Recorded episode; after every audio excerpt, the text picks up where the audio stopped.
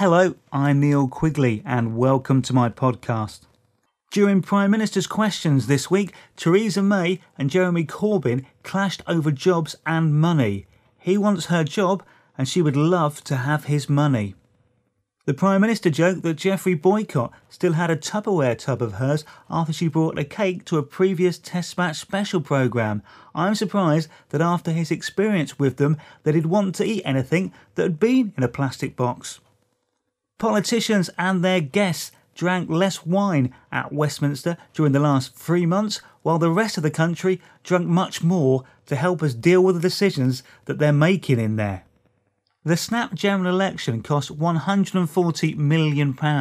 If they had just put that money up as a lottery prize and sold tickets for £5 each, we would not be in the mess we are now, and they would have probably made money in the deal, or at the very least broken even. Tony Blair is wading into the Brexit debate with his views on immigration, although his previous role was Middle East peace envoy. And unless I've missed something, the things he implemented during that job have not achieved the goals of his employment title. What have Frank DeBoer and David Davis got in common? Neither of them have won any points in their most recent jobs. Leave campaigner Sir James Dyson has said he expects the UK to leave the EU with no trade deals, which he is very disappointed by, as he was hoping to clean up. I wonder if some of those new £10 notes will be worth more than their value, like some of the fivers were. How a current unit of money can be worth more than it actually is still a mystery to me, like how Boris Johnson still keeps getting high-profile government jobs. The new £10 note featuring the novelist Jane Austen has been released into circulation. Let us hope it brings some sense and sensibility to the country. Unemployment levels have fallen again in the United Kingdom as the economy is so bad more and more people are being forced into getting jobs. Either that or everybody has spent all their PPI money and need to get earning again.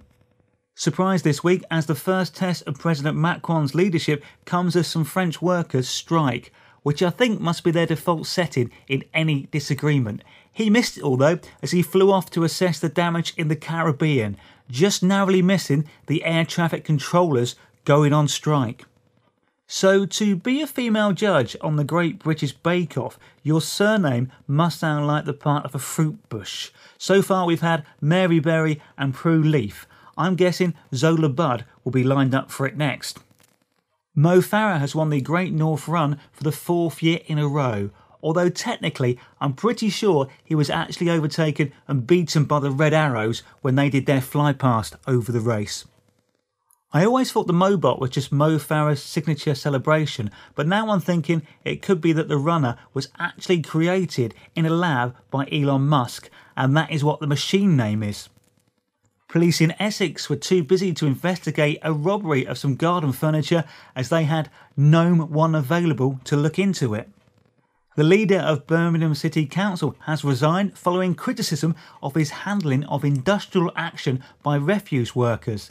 To be fair, I think he took it too personally when people kept saying, "What a load of rubbish." Almost 36,000 teachers left their jobs in 2016. If they're not interested in continuing with education, what hope can we have that the children will? The new iPhone X will cost £999. Who wants to spend that much on something that screen will probably smash into pieces at the first opportunity?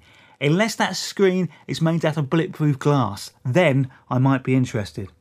A 29-year-old writer who works part-time at a bookshop in York has been shortlisted for the Man Booker Prize for her debut novel.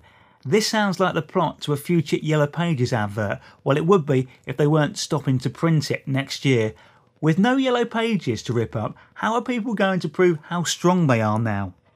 A 250-metre long fatberg weighing 130 tonnes has been found blocking a sewer. The solid mass of congealed fat, wet wipes, nappies, oil and condoms formed in the Victorian-era tunnel in London.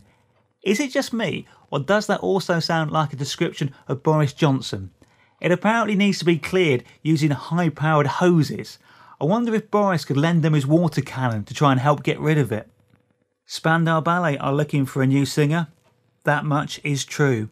That's it for this week. Thanks for listening. I'll see you next week. Cheers.